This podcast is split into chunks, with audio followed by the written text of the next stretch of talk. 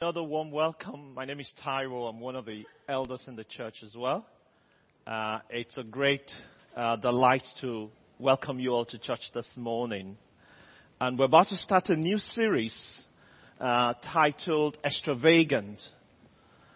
And, and that's going to be exploring. Oh, brilliant. And, and that's the, the new series we're going to be starting from today, and I'm going to be just doing an introduction. Uh, but we're really trusting God that it's going to be an opportunity for God to open our eyes afresh to, to get a fresh perspective of all that God has for us. And that's an amazing graphics done by, by the team. Uh, and I would like us to really appreciate and thank God for what God is doing through our communications team and, and the people God is bringing into that team and they're doing a great thing. Will you just give them a, a, a warm this morning? Yeah. Thank you very much for that. Thank you. Amen. Yeah. So before I start, I would like to ask Tayo to bring a song, uh, just to kind of encourage you to still your hearts and, and just let God bless you as you listen to the words of this song.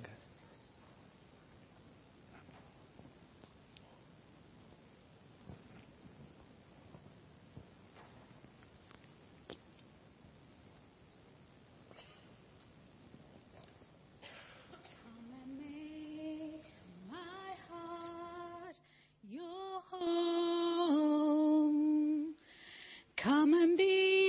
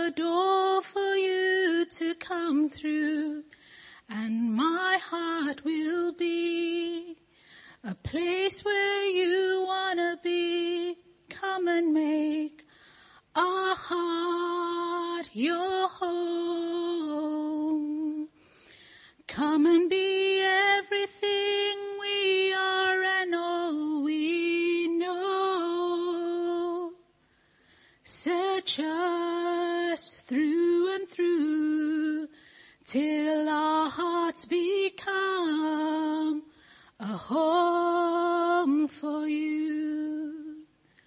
Come and make our hearts your home. Come and be everything we are and all we know. Search us through and through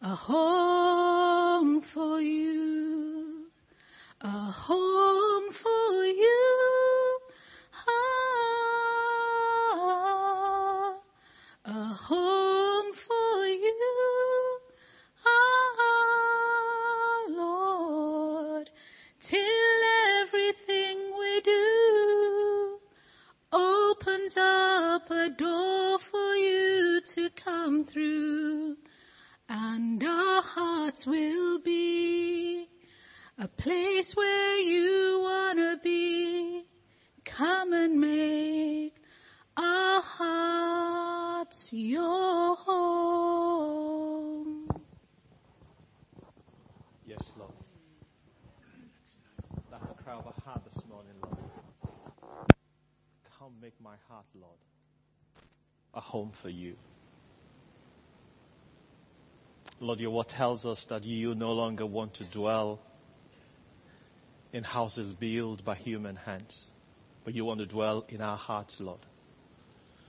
The Bible says you inscribe your word upon the tablets of our heart, Lord.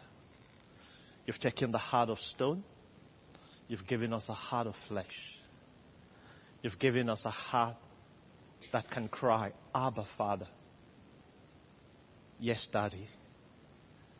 To a loving, caring, compassionate, extravagant, awesome God. That's who you are, Lord. But we don't always see you for who you are, Lord.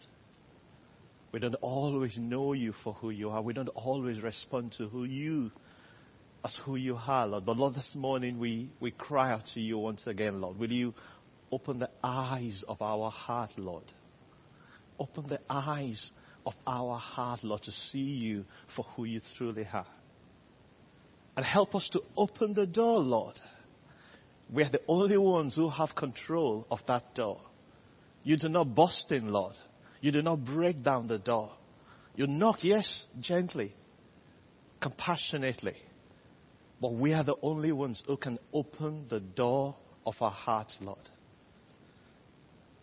Holy Spirit, will you help us this morning? Let's not leave it just slightly ajar. Let it swing wide open, Lord, and give you absolute and full welcome. Come. Dwell in our hearts, Lord, by your Holy Spirit. And as we go into the series, Lord, give us insight on how we can do that in a meaningful way for each one of us, Lord. To the glory and praise of your holy name. For we pray in Jesus' name. Amen. It's a privilege to focus on God's word and God's truth and to explore the awesomeness, the grandeur, and the majesty of the one who brings us and calls us to himself. One of the cry of our heart as an eldership over this season is that we want more of God. We want more of God. We're not satisfied with where we are. We thank God for what is revealed to us. We thank God for what He's done for us. We thank God for the experiences of God, but we want more. And this morning I was reminded that one of the names of God is El Shaddai. The God who is more than enough. He never runs out. We can't ask for too much. We can't be worried that we will bankrupt Him.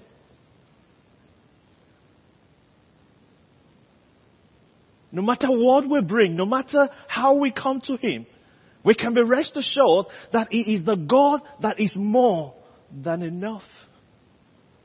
And He says, in His house, there is room for me. We come to a God who has a place for each one of us. And He welcomes us, invites us, longing, lovingly and longingly He seeks us out. Like a lover, he seeks us out. It delights over us. It rejoices over us. The splendor of His majesty, He makes available. He invites us. He longs for us. There is a cry in His heart. Like that father waiting for the prodigal son, but not just the prodigal son, looking to the older son, wanting to share the intimacy of all the pleasure and of all the blessings in his house. He says, son, all that I have is yours. All I have is yours. There is nothing of my possessions. There's nothing I have in this house that is shielded from you. It belongs to you. It's all for you. You have access to all I have. and I want to share it with you. And I want you to know freedom.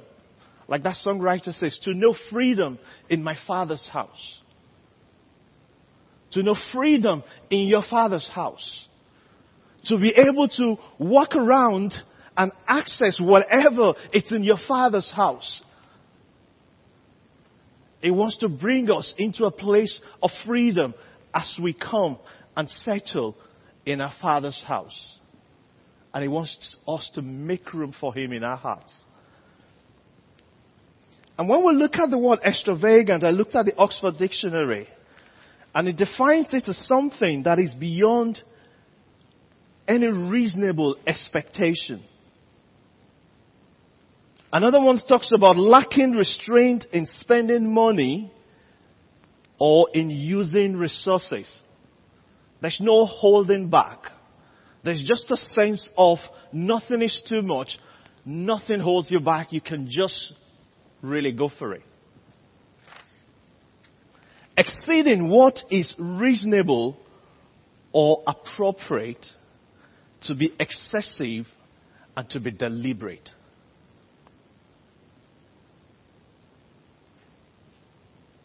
And imagine for a moment that all of that is trying to describe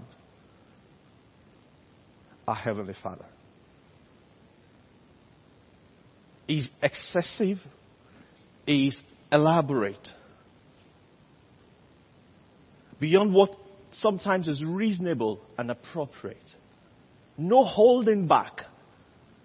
Extensive resources at your disposal.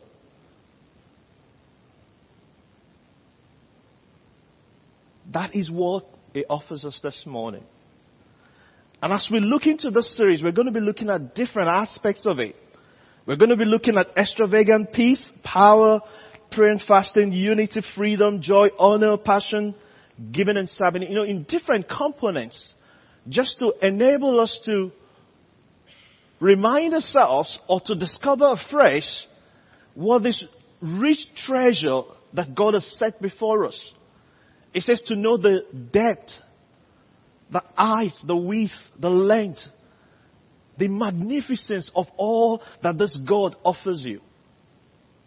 If you're here this morning and for you there is no real connection or a real relationship with this God we're talking about, what a privilege to come with us on this journey to explore what this God is all about and what He's calling you into as He beckons you to come into a relationship with Him. God's generosity to His people stems from the overflow of His love to us and for us. That's where it stems from. That's where it comes from. It's that overflow of His love. For us as His people. And He wants to bring us into that place. And as I looked at this passage and I looked at this, and you can, you can approach it from different bits, and we talk about the extravagant gospel. And what is the gospel? It's just simply the good news. So, it's an excessive and elaborate and, and just an amazing good news that God brings for us. And that good news comes in different ways, in different packages, and in different dimensions. And that's why we start to unpick it in different topics just to help us to grasp better what is this good news? What does this thing that is so excitable in the heart of God that He wants to share with us and He's calling us to come in and enjoy it and be get blessed by it. And where do we start but to consider the extravagant love and grace of God upon our lives by which He draws us into this relationship, by which He opens the doors and invites us in. It says, For God so loved the world that He gave His Son. He gave His Son so freely and so generously. Why? So that we can come into a relationship with Him. And as we come into that relationship with Him, we can begin to explore together the beauty and the awesomeness and the glory of this wonderful, glorious, and gracious God. And that's what He's called us into. And I'm just going to show you a few passages in scriptures just to kind of paint a picture of that extravagance of God.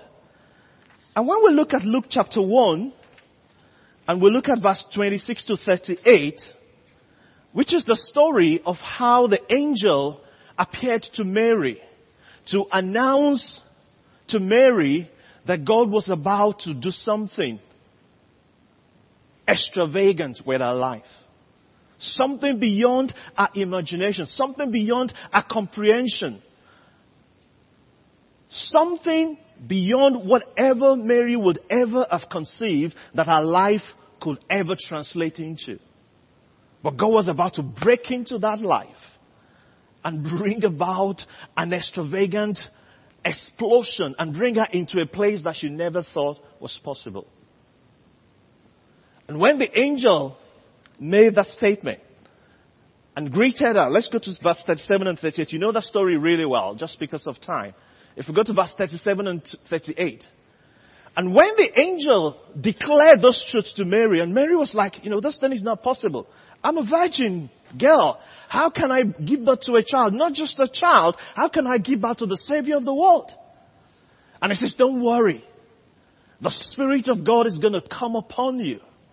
And it's going to enable you to be able to fulfill what He wants you to do. And that Spirit is not going to come in small measure. There is going to be an abundance of the Spirit flow upon you. And the extravagance of that Spirit upon your life will bring you into the reality of what God wants to do with you. And what struck me is that every time God brings us into contact with His extravagance, there is always a response from our heart. And this is the response of Mary to that encounter with the Holy Ghost. And he says, and, and God says to him there, he says, for no word of God will ever fail. And Mary said, I am the Lord's servant. May your word to me be fulfilled.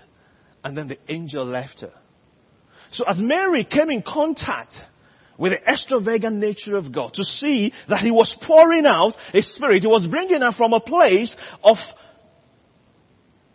a young backward girl in the back of the country to suddenly become a glorious revelation of the life and the purposes of God. What was the response of Mary's heart? Let it be unto me, Lord, according to your word. Let it be unto me, Lord, according to your word. Let's look at Luke chapter 2, verse 8 to 18, and we'll see another story there. And that talks about the story of when Mary had that baby boy. And as I looked at that story, it struck me again what God was doing here. When God wanted to announce the birth of baby Jesus, it could just have come to somebody and said, yes, Jesus has been born, and that's fine, I know. No, but he didn't do it that way.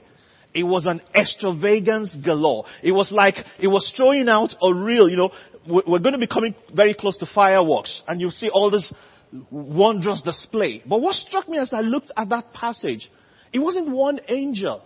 When it came to the shepherds, the Bible says there was a plethora of angels. The sky was full of the glory of God. These shepherds saw a display of an enormous painting. They were caught up in these glorious wonders of the angels of God and the glory of God. And they were overtaken by that. And these angels came to them, not one angel, but they, God opened their eyes to see the splendor of the angels, throng of angels, announcing that the Son of God was born. And as they got caught up in the splendor of that display, no wonder they were so keen to go and look for that baby. They got caught up. There was a response in their heart. As they beheld that, it brought a response. They left everything. Left their ship. Left their livelihood. What if they'd gone and somebody else had come and taken it? No, they couldn't be bothered. They just had to respond to this amazing manifestation of God to them. And they went on, saw that baby. Look at the three wise men. They saw the star. And what was the response? The Bible says they brought gifts to him. Amazing gifts. I know, I think I read somewhere in a commentary which says, possible that the gift that this wise man brought was probably what paid for Mary and Joseph to be able to run away and be able to look after that baby for those years that they were away, running away from Herod. So imagine how much they must have brought. So when they caught an extravagance of the glory of God, it generated a response in their heart and they brought their resources and laid it at his feet and worshipped him. Not just worshipped him with their heart, they even brought their resources and laid it at the feet of Jesus. That was the response that this extravagance generated in them. And when we go to Acts of Apostles chapter 2, that we've looked at so many times, when we see when he wants to give birth to the church, he did not do it in the quietness, hiding away in the secret place. No. The Bible says on the day of Pentecost, there was a display of grandeur. Tongues descended upon the people. There was a great uproar in the city. It spilled across that room with just 120 gathered in that upper chambers. It spilled into the whole city. There was a mighty splendor. And everybody was like, what is going on here? It could just have given them the spirit. Quietly in one corner somewhere. But he was desperately trying to show them just how much he just wants to pour and just how much he wants to give. And there's no holding back with God what wants to do with his people. Because their heart were open. Because as we sang this morning, they were up in that chamber saying, Lord, make our hearts your home. Let your spirit come, energize us, empower us for the work that you've called us to do because we know we can't do it without you. And he came and he poured out the spirit. And it struck me when Peter stood to address the crowd. He says, don't say these people are drunk. It's only nine o'clock in the morning. But it made me think, for you to get drunk on alcohol, it means you haven't taken 15 mils of a lager in the morning. It takes a large amount, reasonably, to get drunk.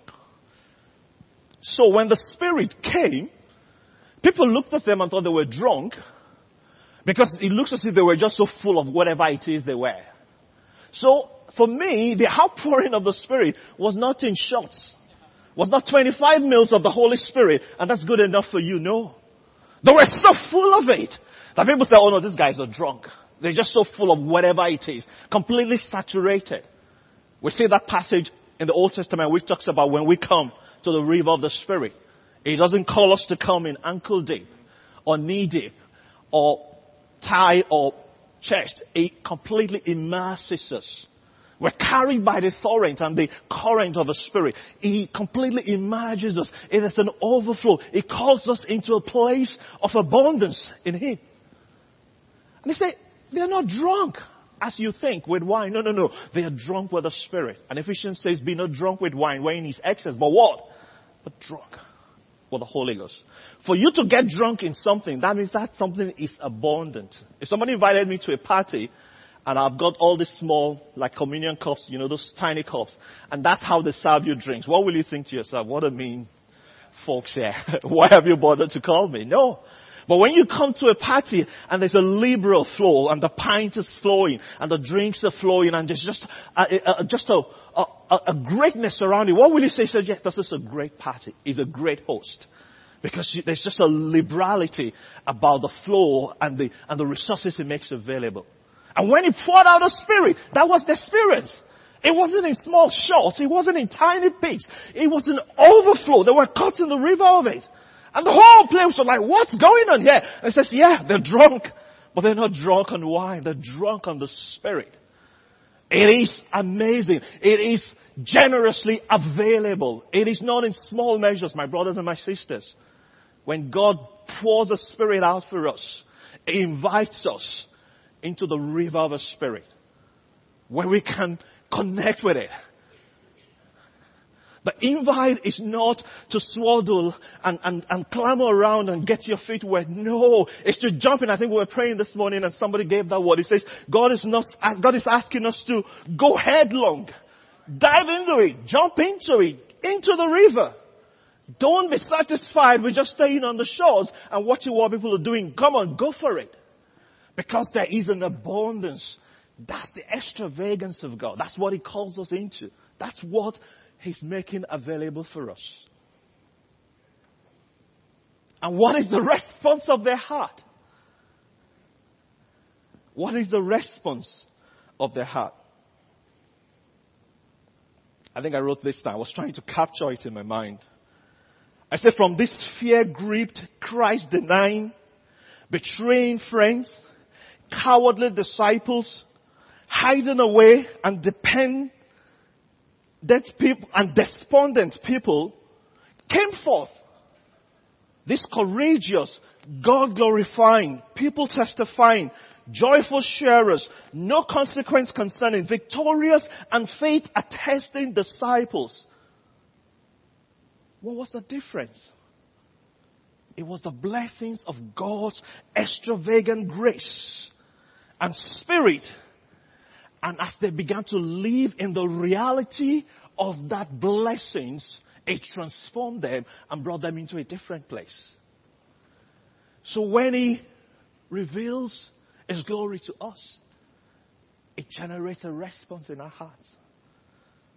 It generates a response in our hearts. As we, as we see Him for who He is, He generates a response in our hearts. And the more we see Him, the more we'll long for Him. So you can understand when Paul says, I don't think I've arrived yet. Yeah, I've seen stuff, but I press on. I want more. I want more. Lay hold of me, Lord.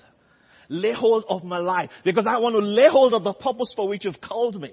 I want more. I press on. I lean in. I desire more. If Paul can want more, then how dare we not want more? Paul, who says, I was taken in the spirit. I don't know whether I was in the body or out of the body. He says, I had so much revelation. My body was buffeted to keep me humble. This guy had experiences in God that will blow our minds away. But yet he was still saying, that I may know him. That I may know him. I want more. I want more. I want more. May we never lose our wonder, Lord. Wide eyed, mystified. May we be just like a child, looking at the beauty of our God. May we never lose our wonder. May we never lose the wonder of the glory of this God who has called us, who is calling us, who is drawing us day by day into a relationship with Him and into a walk with Him. And may that always, Lord, generate a response in our hearts, Lord. Because there's so much more you want to give us, Lord, than we've ever known.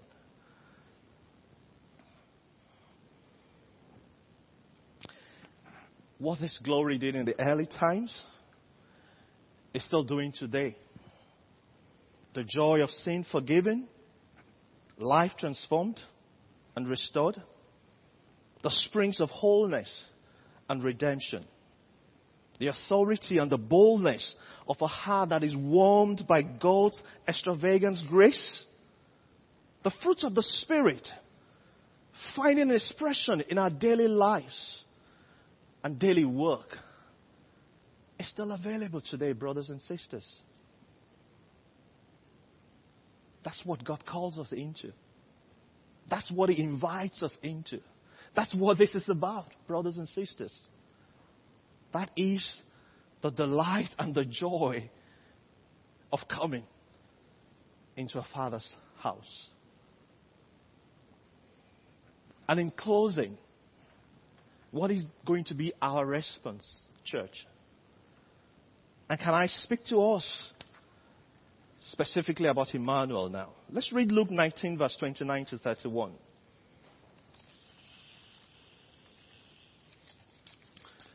There's something really important there that I want us to focus as we close. Luke 19, verse 29 to 31. This was the story of Jesus as he rode in. This was the instruction he gave his disciples. As they approached Bethphage and Bethany at the hill called the Mount of Olives, he sent two of his disciples saying to them, Go to the village ahead of you, and as you enter it, you will find a colt tied there, which no one has ever ridden. Untie it and bring it here. If anyone asks you, why are you untying it? Say to them, the Lord needs it. It says, if they ask you, why are you untying this colt? Do you know where I picked that up? That was as he was about to go into Jerusalem riding on the colt. That was how they found that colt. Jesus gave them instruction how to find it. And he says, if anybody challenges you and says, why do you want to take this colt? He says, tell them, I've got need of it. And church, we have the colt that Jesus wants to ride into Durham. You and I. He has need of you, brother. He has need of you, sister. That's the response of our heart. He has need of you. This is Jesus. Jesus has need of you. This is not a call of a man. This is Jesus choosing you. He went to find you and seek you out. He made it possible for you to be the one, because there were many cults in Jerusalem, I'm sure, on that day. But it was this particular one. And he says, if they tell you why this particular one, tell them, I have need of it. Focus for a moment. As we shared at the beginning of this meeting, lift your head high for a moment and look into the eyes of Jesus. Just imagine that. And hear what's coming out of his mouth. And he says, Son, daughter, I have need of you. I have need of you. You are the one that I have chosen for this specific task. You are the colt I have chosen to ride as I go on into Jerusalem. Finally, in Acts chapter 2, that glorious passage about what was the outworking of this extravagant outpour on the church. The Bible says they began to devote themselves to the apostles' teaching. They met from house to house. They gathered themselves together. And as they gave themselves to that, what happened? The Bible says God began to add to them. So as they received the love of God, and the Bible says the love of God has been shed abroad in our heart by what? By the Holy Spirit. And when the Holy Spirit comes upon us, the love of God is shed abroad in our heart, and that generates a response from us to reach out and love others in return. One of the real desire our heart, and I was having this conversation with Stephen, our pastoral just a few weeks ago, is in this house we want to really see God's people being cared for better than we've ever done before. Because we recognized that when God joins people to us, it's so that we can look after one another. And yet, you know, I'll be honest, it's not something we've always done perfectly well. And sometimes we've failed at it. And other times we've really worked at it. But we just believe that we're coming into a new grace in this house. And God has given us an opportunity to have another go at it. And it doesn't matter what has gone behind. We have our eyes lifted up. We're not encumbered by shame and guilt about what has gone behind. No, but we lift up our eyes, we look to Jesus and we say, Lord, we want to get it right for you and for your glory. As you bring people to us, as you have people to us, we want to look after them, we want to care for them, and we want to see them mature, grow, and develop into all that you have for them. And as we looked into that, you know, there were three things that struck us. And our Emmanuel communities are so important because for us, we recognize that it's not very easy to look for after everybody in this big gathering. But through the small communities, it gives us an opportunity to be able to link with you, provide some pastoral care, and make sure that you're connected with somebody and part of the body so that you can grow, develop, and increase and become, you know, part of this lively ministry. And when we look at it, there are people who are new to Emmanuel and you don't belong to any communities. And we want to encourage you again, please, think about it. If you need to speak to somebody, please let's do it. You need to be commi- connected to a community of God's people. Because that's where the unit of our pastoral care starts from. That's where you get connected into people. And then you can begin to get to know people, people can get to know you, and they can begin to care for you and kind of develop you and work with you. Ian was sharing with us a story from Bill Hybels' book yesterday about this couple who had gone through a really difficult time, and Bill Hybels met them in the, in, the, in the parking lot and said, What can I do for you? And they said, Oh, you don't need to do anything for me. My community group around me, they're, they're taking care of me. Everything is done. They don't even need the. I don't, we don't kind of need you. It's okay. We, we, we've been taken care of because I'm connected and I've got people around me who are doing exactly what I need.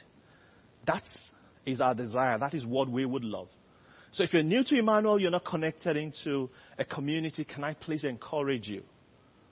The second group are people who are not new in Emmanuel, but you're still not connected. For one reason or the other. It's just kind of not happened for different reasons. Can we encourage you to rethink about that? If you need to speak to us, come and find one member of the pastoral team. Let's talk through what the issues are and find a way to make it happen for you. Now, there's a third group who you used to be connected before, but something has happened that has fractured that, and you're no longer connected. And especially for those our heart is to walk alongside you and look at what has happened. If there's hurt, if there is difficulties or challenges, let's work together and find some healing and restoration and wholeness into that situation. Not because we want to dwell in the past, but we want to get you to a place where you can move on in God by the help of His Holy Spirit and we get connected back again so that we can make a move. Please, if you need to speak to somebody, the pastoral team are there. That is one of the core functions. We recognize that a significant amount of people within the church who fall into that group. And we genuinely want to reconnect back with you and facilitate that and find a way to plug you in. Why is all of these things important? We believe we are at the cusp of a great and fresh move of the Holy Spirit. God is doing something new amongst us. I don't know whether you've caught that or not. We believe it with all of our heart. God is doing something new amongst us. He's giving us a fresh impetus. There is a stirring of the waters. There is a fresh call of the Spirit. And God has challenged us that nobody must be left behind. We have to go together, united, as a people. Nobody. Jesus said, Everyone you've given to me, none of them have I lost, apart from the son of perdition. But everything that God has given to him, he was able to keep. We don't want to leave anybody behind. We want to go together, united as a body of believers. Secondly, there is so much work to do. And every time God keeps reminding me, God is not an irresponsible God. He will not bring people to us if we're not going to look after them. He will send them to the church across the road. But we cannot give what we don't have. If we're not looking after the ones we have already, why should God give us more? Why? So, brethren, we've got to, we, can beat our head and go around in circles and this, but you've got to come to a point where you've just got to draw a line and say, Lord, we just want to get us right. And we just trust in your grace and in your help to lead us on. And we just want to give it a fresh impetus and a fresh start. And we want to facilitate that as much as God will enable and help us. You know, speak to Stephen, speak to any member of the team. You might know somebody who is not even coming forward, but you think they're in that position. Come and talk to us. We'll go and seek them out and say, I think we need to speak here. We need everybody. There is a portion on this wall that God has a portion for you. God has need of you. If you are not standing on that place, on the wall where He's put you, we're weak there and we're vulnerable and the enemy can use that spot to come in and make a mess of this work. At Nehemiah's wall, everybody had a role to play. Everybody is important. At the leadership yesterday, one of the things that struck me, we were thinking about why would people not serve? One of the things that struck me, that came through that really hit me, is that sometimes people need to be asked. Because some people, that is really important. And I'm like, wow, that's interesting. This morning, I need to make sure I get that in. We're asking you, brothers and sisters, we want to come alongside you, get you into your place in God in this house. Be the man and woman of God that God has called you to be. Whatever we need to do to make that happen, we want to do it. And we want you to give us the opportunity to make that happen. So please, we're asking you, we want you to be connected into this family of God's people. Showing up on Sunday morning will not do that. We need you connected. We need you one way or the other. Whatever it is, if we need to talk through it, let's talk through it together. But please, please, please, let's do it. Because there is a great adventure for us in God. There is a great outpouring of what God wants to do with us. And we all have a part to play in this. And our heart is right. We're not saying we're perfect. We're not saying we'll always get it right. But God sees our heart. Our heart is for you. And as God gives us grace and enables us, we will do all that we can do to come alongside you and make that happen for you, brothers and sisters. So the response of your heart this morning, as Jesus said to them when he said, untie the colt and let it come because I have need of it. Will you come? There's a word that needs to happen before we close. Where are you? Anne? Let's come quickly. In thanks.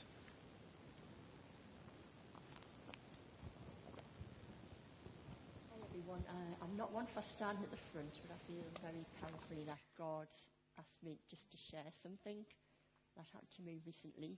Um, and it, I think it's probably a testimony of God being there, um, even when you think you're alone. It's a testimony of God's love.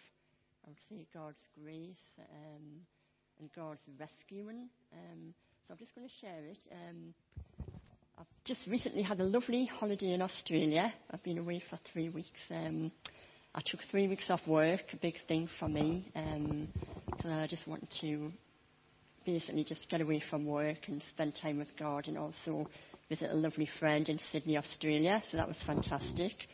Um, many things happened, but one particular day, this is the thing I want to share. Um, I'd gone on a big adventure on my own because um, my friend was working that day. Um, we're in Sydney and I want to go up to the Blue Mountains. So I said to my friend Steph the night before, I need full instructions because I'm dreadful at finding my way around. So she wrote it all down, go to the train station, get on this platform, get that train at that time and you know, arrive in the Blue Mountains um, an hour and a half later. Um, and my plan was to get on a hop on, hop off bus and she even said where to get on and off. So she had all mapped out for us. Um, got on the train. I got to the bottom of the Blue Mountains, which was fantastic. I thought, great, I've done it. And then I saw um, the hopper, um, the hop on, hop off bus kiosk. So I went in, and got my ticket. And there was a few of us getting served, and the lady said to us, um, "Do you want to get on the bus that comes in three minutes, or the one that leaves in half an hour?" So I said, oh, well, the one in three minutes, and I could see such a point in the distance. That's the bus over the road, up, you know, a little bit of a walk up the street. Um, so I said, yes, I'll get on that. She picked up the phone and she spoke to the bus driver and said, um, I've got a few customers here um, who want to get on your hop on bus, hop off bus. Um, so just wait for them. And I'd already heard that. So this is me, my own human stupidity. So I went out and I thought, oh, I'm just going to run, run and get on the bus. I don't know where her word had gone. It had just disappeared. And I saw a white car and I thought, oh, I'll race that car. So, um, so I started running up the, up, up the bank to, you know, cross the road and I fell over myself and I just demonstrated, it. I thought, flat on the floor like that. Cars, cars coming both ways and as I fell I thought, that's it, you know, that's it. Oops. Um, And I don't know, I, it can only have been God. Um, there was cars coming both ways. The white car that I was racing seemed to be further back, and I just ended up standing. I know I've got a bit of agility from my age, but this is more than human agility. I ended up standing on the other side of the road, this woman looking across the road and saying, Are you all right? And I said, Yeah, I got on the bus, and the bus driver said, Wow, that was amazing. And I just sat on the back of the bus and shook for, I would say, for about 10 minutes. But I think the point I'm, I'm not trying to say is the fabulous story, but what I'm trying to say is um, I feel very powerfully that God had rescued me, even, you know, even with lots of grace there, and there was lots of love. Um, and I, I just feel very powerfully that He rescued us. And I think if there's anybody in here who feels the flat on the floor, cars coming both ways, and when I'm saying cars, I mean in situations, bad situations, God is there and He will rescue you. Um, and He's got lots of grace. Um, I just uh, like to give thanks to God for that you know, for what he did that day for me. Um, and even though I was, you know, felt I was alone because my friend was at work, I wasn't alone because God was there. So anyone feeling alone, truly you're not alone. And just, you know, just remember that. And if, you know, that's it. That's it. Right. Okay. Thank you very much. Can we have the bands back? Can we all please stand? I trust what we've shared this morning is something quite personal and it will have different resonance for each one of us. But if anything we've spoken today, you want to respond by wanting somebody to come and pray with you, please, let's do that. We'll have a song and close the meeting, but we'll, we'll be here. I'll be around if anybody wants prayer for anything. Stephen will be here if you need to speak to anybody or any member of the pastoral team. Please, can I encourage you? But more importantly, can I challenge you to respond in your heart to that call of God because He has need of you? Thank you.